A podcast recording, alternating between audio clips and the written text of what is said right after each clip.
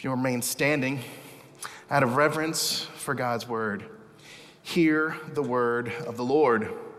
One verse, Genesis chapter 1, verse 31. This after five days of amazing, powerful, glorious creation of all that we know in this world. At the end of the sixth day, in verse 31, we read, God saw all that he had made, and it was very good. And there was evening, and there was morning, the sixth day.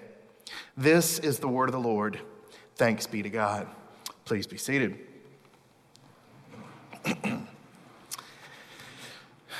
so, you heard Dr. Peoples share at the beginning today's theme is creation. Uh, Josh and his team have so beautifully brought us through that theme in our worship. And when I think about creation as this verse directs us and as the New Catechism speaks, I think about new, fresh babies. What is it about babies that just make even the hardest of hearts, the, the hardest person to go, oh, I mean, can you really help but smile when you're in the presence of a new baby? Uh, Tanner Fox and Ashley, we're, we're excited. April 9th, is it? Yeah, okay. So, you know, we know this is technically your baby, but this is all of our baby. And we, we get to, ah. Yes, you are. Yes, you are. Well, our neighbors across the street, they're about 30 ish. They just had their first baby, Dominic quite the name for a little one. And oh, we, we just go over and look at Dominic, and we just, all our other neighbors on either side of them and next to us, and we all just, ah. We kind of fight with one another as to who gets to babysit. The other night, they texted, Oh, we need a, a little relief and a date night, and we're all on text trying our best to, to step in. Now, when Dominic's two years old, not so much. But right now, you know, oh, their babies are so fresh. Well, um, when my first child was born, Alexandra, we, ex- we knew we were going to have a little girl, and we thought we were going to have a little Jody. And if you know Jody, she is uh, lean and a brunette and brown eyes. And so we thought we were going to get this little tiny Jody, a little skinny baby with brown hair and brown eyes. Well, God gave us absolute perfection in Alexandra. And she was not a little Jody. Alexandra came out pink and plump and blue eyes and look at that hair, friends. See, you just did it. You just did it. You just all went, ah. She came out not with blonde hair, but platinum hair. People, I'm serious. It was platinum. Yes, lower the light so you can really get the glimmer. We had nurses, I kid you not. Now, a lot of times we stretch things up here. I promise you. We had med techs. Women from the cafeteria were coming to our room and they'd, can, can I please see the platinum baby? Word had spread about the platinum baby. Well, my platinum baby is going to start driving in about two weeks. So watch out for the chrome. well, you know, I think the thing about babies is that, that they're so innocent, that they're so pure, they're uncorrupted. They're not worn down by all the things in life that wear us down. And so when we gaze upon a fresh little new baby, we get to hold them, we're reminded of our own innocent origin. And maybe we're reminded too of all those moments in life, like when you weren't picked by the other team or any team to play kickball.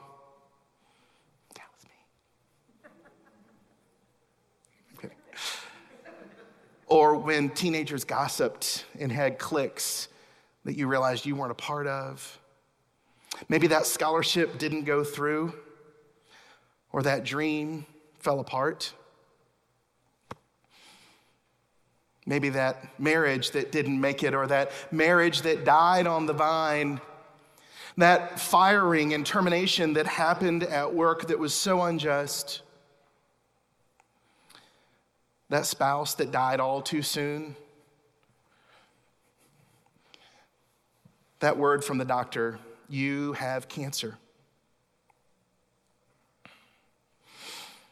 Life is tough.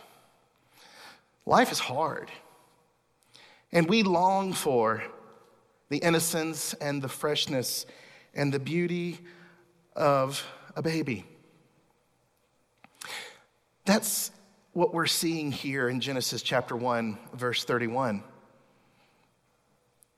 Like the uncorrupted nature of a fresh new baby, there is in creation this desire on God's part to give us beauty upon beauty blessing upon blessing, fresh new creation that He has labored six very tough days to create on our behalf. If you notice in the text, this day, at the end of the sixth day, before his seventh day of rest, he says that things aren't just good as he did the five days before, but rather now things are very good. That word doesn't appear until here. The, the Hebrew word mod for very is, akin to uh, like utterly and, and completely uh, finished is the emphasis there in that word, and that it is good and very good, utterly good and complete. Creation here is in this place uh, uh of innocence. Long before hurricanes and tornadoes, yet, before war and poison gas and refugees, yet, there's no pollution, no rising sea levels, no ozone to worry about. Yet, there's no dust bowls, no rabid dogs, no Alzheimer's. Yet. Matthew Henry writes Creation was good, good for all is agreeable to the mind of the Creator, just as He would have it to be. When the transcript came to be compared with the great original, it was found to be exact. No errata in it, not one misplaced stroke.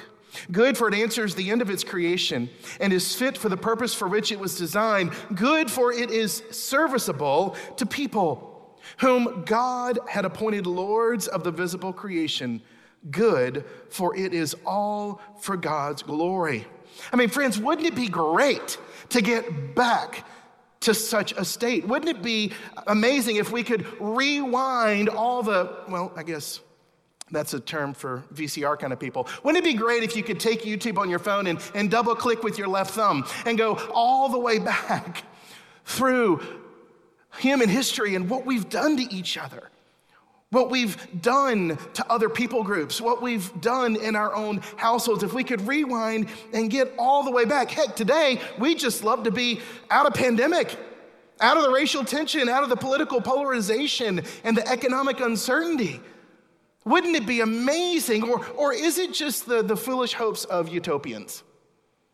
Utopians through the years we've read about that hope and dream and think that maybe we could get to such a state.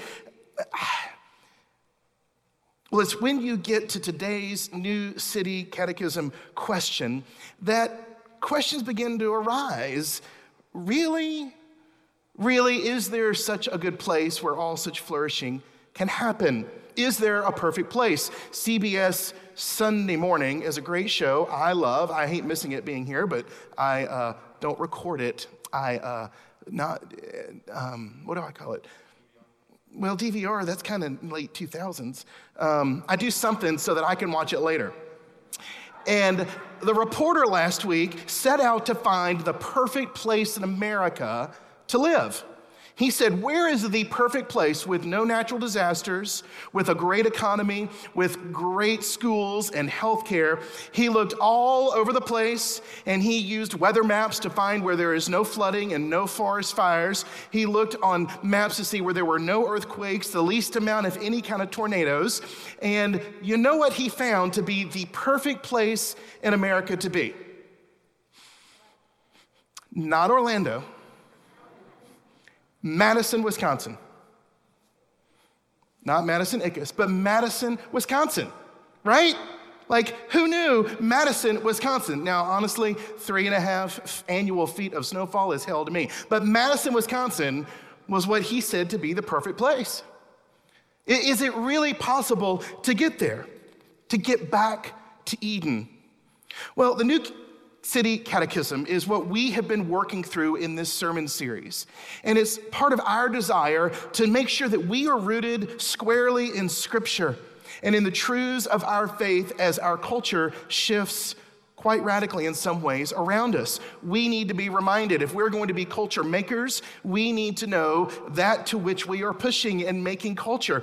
And so these resources have been great. Encourage you to get this particular uh, book of the Q&A. It's, it's, it's kind of like old school Presbyterian Google. You ask a question and it gives you an answer. That's what catechisms were designed to do. This is the children's version, and our children's ministry has a number of these that are free for parents. You can also get the app on your phone that will bring up the question each day. You'll find a link for that in our weekly newsletter. Well, today's question number five could be a bit troublesome, and I'll explain why. We recited just a moment ago, what else did God create? Now, remember last week, Dr. Swanson preached on uh, creation, uh, and in particularly the creation of humans, that we carry the image of God, the Imago Dei. Well, now we're going on to the next question. Well, what else did God create? Answer that we said together God created all things by his powerful word, and all his creation was very good. See how the writers of the catechism are keen to pick up that very we see in Genesis 1:31. And then third, everything flourished under his rule. Everything flourished under his rule. Now, the flourish there is past tense. Notice that? Past tense. Today, um, I don't know that I could say everything flourishes per se. And this is where I wonder if somebody who was carrying a lot of trauma or, or living in the midst of suffering might come across this question number five and go, Really? Flourish under his rule. Well, my life isn't flourishing. My life has been hard, and either God's not in control or he really doesn't exist. I could see someone saying that. We, we've got to remember and recognize if you're within sound of my voice, either here, online, or listening to this later, most of all of us have had it pretty good. Yes, there is suffering for sure. But we live at the pinnacle of human history with more resources than any before, and we are able to manage and push out some suffering. And so when it does come into our lives, we're, we're a little unprepared. Keep in mind that most humans, for most of human history, have suffered deeply in just day to day living, getting water, finding a safe place to use the restroom, keeping the barbarians at bay. And so we can sometimes get fooled. But a family I was with this week wasn't fooled about the realities of suffering. I met with a family, the wife's husband, the girl's dad, had committed suicide two weeks ago. And they were grieving deeply, understandably. Their world was not experiencing God's flourishing. It didn't feel very good to them. And at one point, the daughter looked square at me and she said, Why did God allow this to happen to my dad? Mm. Well, friends, the good news of the gospel is the same for her in her darkness on this very day as it is for all of us. I think you would agree with me. It's not fair to judge the whole of a baseball team by one inning and one game. Wouldn't you agree, Jack? The Astros are more than their scandal of cheating. Yes, I just had to say Astros scandal cheating and get it out here just for you. So it would not be fair to judge one team on one moment, but rather to look at the whole big picture and better understand the context in which things are occurring. And so to get a better sense of Genesis 131 and question number 5, I want to point you to my fantastic artwork abilities on the screen as I want to talk to you about creation's place in the four chapter gospel. Okay, now you've heard us using this term more and more and more as we pushing towards a missional church and creating missional disciples. We need all to understand our place in God's mission to the world. And so we have uh, taken basically a, a methodology or a technique, if you will, to break down into four movements from God's mission from the very beginning of time, there on the left of your picture with the Garden of Eden all the way to the end of time when Christ comes back and establishes his kingdom on earth, the New Jerusalem. You could even say this illustration shows cover to cover in the story of the Bible. We begin in Genesis 1 and 2 with the Garden of Eden. We end in Revelation 21 22 with this New Jerusalem. So these four movements are this number one, creation. It's what we're looking at today creation. Number two, if Tamis were here, our director of pastoral care, she would help me because whenever I get to the second chapter, she helps me say, dun dun dun, the fall. Genesis chapter 3. Sin comes into the world. Sin breaks creation. Think of a broken arm. Oh, you might could still right just a little bit, but it is broken. It is far from its intended purposes. Its structure is to be strong and to work, but its direction, when it's broken, is so not what it could be. Then we move, though, immediately in chapter 3 of Genesis to the third chapter, the work of redemption, where God says, Adam and Eve, even though you have screwed up royally, woo! Dang it, I love you. okay, I love you. So I'm to start redeeming and fixing this situation. I'm not to kill you as the promise was if you ate from the tree, you would die. Okay, I'm not to have you die. You're naked and ashamed. Isn't that the name of that TV show? Oh, that's no, uh, unafraid. Well, so I'm to make you clothes. I'm to sew for you clothes. I'm to put a flaming sword at the wall at the door of the garden so you can't get back in there and screw anything else up. And so his work of redemption begins right there in chapter three. A lot of times, folks think that it's not until the cross with Jesus that his work of redemption begins. Well, look at the illustration. Clearly, the cross is at the apex of time, at the turning point of time. Looking at the illustration, come on, guys. Whoop, whoop. There we go. The cross is right there, central but it is one of many steps of God's work of redemption. The story of the Old Testament leading up to the cross is where he reaches out through those things I've just mentioned and continues through the covenants with Abraham, Isaac, and Jacob, through giving Moses the law. Think about that. He loves us so much, and we're living in such chaos. He says, You know what? Let me give you the rules. If I give you the law, it can help you figure out how to do this. And then he gives us the prophets Ah, oh, thank you, Lord, for the prophets to tell us a new covenant is coming. That new covenant comes in Jesus, friends. Jesus teaches us how to live. He dies on the cross, he rises from the grave, and the ultimate work of redemption is accomplished. But it doesn't stop there. Go back to the illustration. It's on Pentecost that the Holy Spirit comes and we have the birthday of the church. And therefore, friends, you and I are part of God's work of redemption. As you move down until the time of Jesus' return, see my little Jesus up there? He looks a little like Lion King. I didn't mean that. You know, preach the word case, don't worry about art.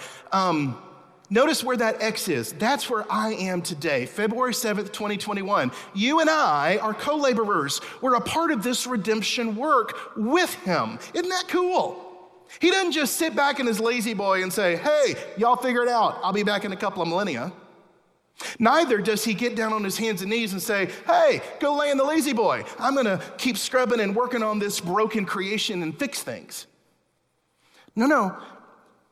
He comes as the Holy Spirit and indwells us. And friends, that's your purpose. As a Christ follower, that's who we are as a fellowship of believers that we get to help bring about his redemption into this world. We get to tell the orphan and the widow, no, you are not alone. We get to help the poor find a job and the hungry to find food. We get to help bring about healing in broken marriages and to help teenagers who've gone awry to get back on the straight and narrow.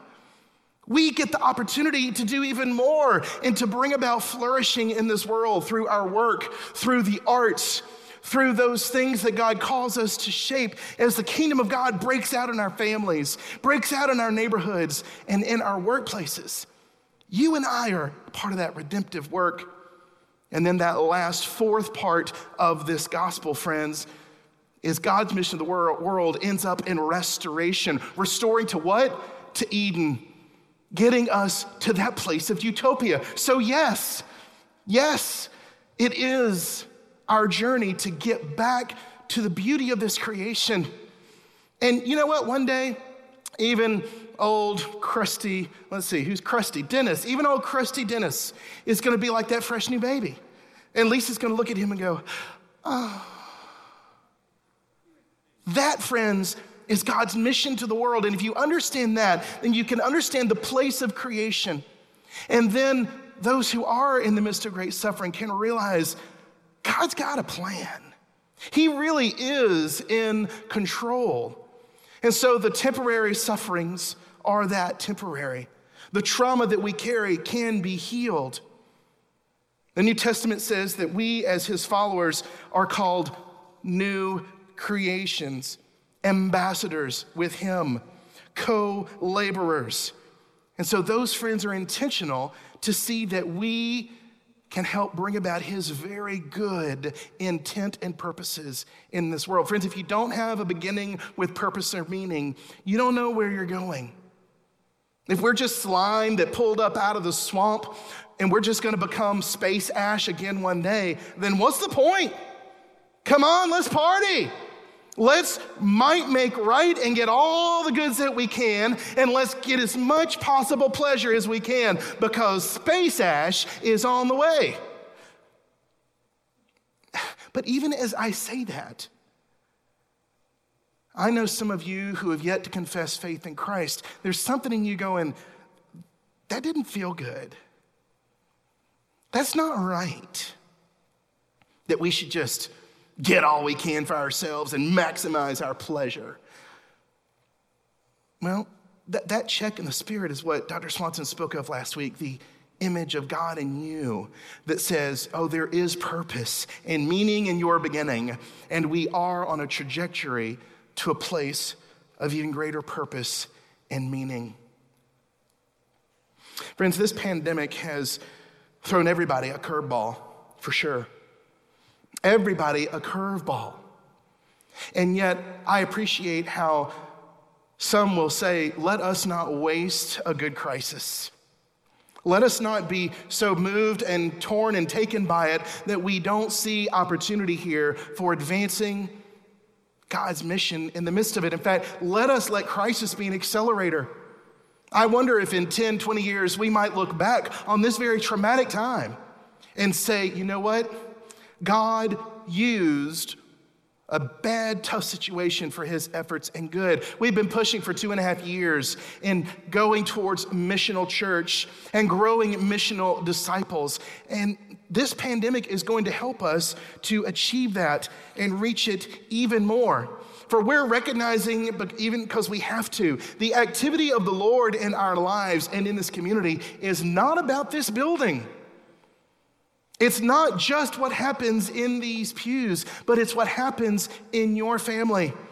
As you recognize your origins of good creation and purpose, and then you bring that into the present in this broken, fallen world, and you do as Jesus would have you to do in your family, in your neighborhood, in your workplace.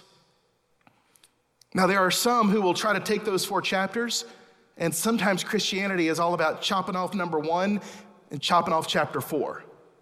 They start with the fall you're broken, you're sinful, you're not good. And they end at Revelation 29 come to Jesus, or else there's going to be a lake of fire waiting for you. That Revelation 19. That's in Revelation 19. So they chop off good creation and they chop off restoration and they stick right there with chapter 2 and 3. And as Andy Crouch says, friends, that misses the bigger purpose in the story. Because we have to be reminded that God loves us. He created us and He glories in the beauty of His creation. He is saddened. He has righteous anger that is just for what's happened. But ah, He is doing a great work of redemption and restoration to fix it. And you and I get to be a part of that. As we're a part of that out there, we first, though, friends, make sure you don't skip the work of redemption and restoration in here. Because it's in here, in the sinful, broken self, where the fall is all the more real than any drives down OBT or through certain distressed communities here or in watching what goes on in the news. There is more fallenness and brokenness here. I know pandemic has been an accelerator for me in seeing the, the growing edges or honestly the unlovely edges in my role as a husband and as a father. A lot of time with kids will bring out those edges. Pandemic's been an accelerator for me in, in breaking an unhealthy rhythm of busyness for busyness' sake rather than clarity over call and purpose. And I, I, since Labor Day, I've embraced some Sabbath practices that so much more fulfilling that one day, yes, I can say, Lord, thank you for pandemic. I don't thank you for the suffering and the closed businesses and all the hard that came, but you woke me up in some ways. I needed to be awoken. As you go from here this day, friends, know that God loves you and thinks you're good. You're very, very good. He knows that we're all broken in some way. He's doing a work of redemption to bring you to Him. And if you've yet to come to Him, maybe this message and this word now is inspiring or convicting. And why? Well, as we get later in the catechism, we'll begin to confess together because He's got a great place of restoration for us all to be one day. Let us pray.